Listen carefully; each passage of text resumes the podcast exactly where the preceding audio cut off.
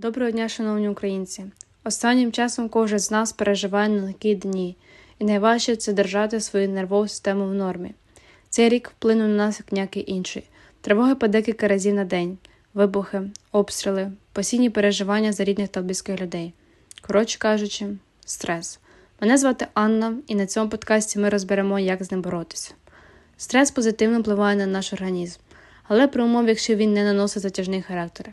Як правильно розпізнавати сигнали організму та що робити, якщо стрес став способом життя? Стрес це емоційна реакція організму на якийсь подразник, щоб організм міг мобілізуватися для вирішення проблеми.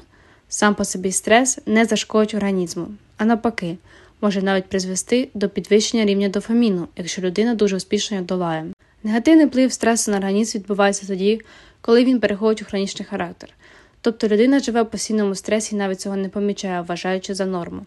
Проблема з'являється тоді, коли стрес стає виснажливим. Тож будьте пильними до себе та оточуючих, давайте собі можливість уповільнювати та відчувати те, що насправді коїться всередині.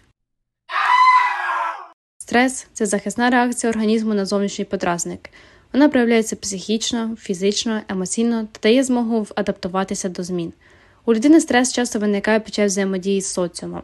Зовнішні чинники сприймаються як загроза добробуту організму. Стрес має не лише реагувати на загрози та руйнуючі чинники, але повертати до стабільних умов існування. Що ж відбувається в організмі під час стресової реакції? Мозок, сприймаючи загрозу, сигналізує наднирника виділяти гормони стресу, адреналін і кортизол. Внутрішні резерви організму активуються, тому підвищується м'язова сила, швидкість реакції, витривалість та больовий поріг. Це важливі реакції, що допомагають організму боротися з джерелом небезпеки або втікати від неї. Коли загроза зникає, тіло повертається у розслаблений стан. Наприклад, за рахунок фізичного навантаження ви зможете перенаправити хвилювання в корисне русло. Будь-яка активність дає змогу впоратися з почуттям тривоги та відволіктися від поганих думок.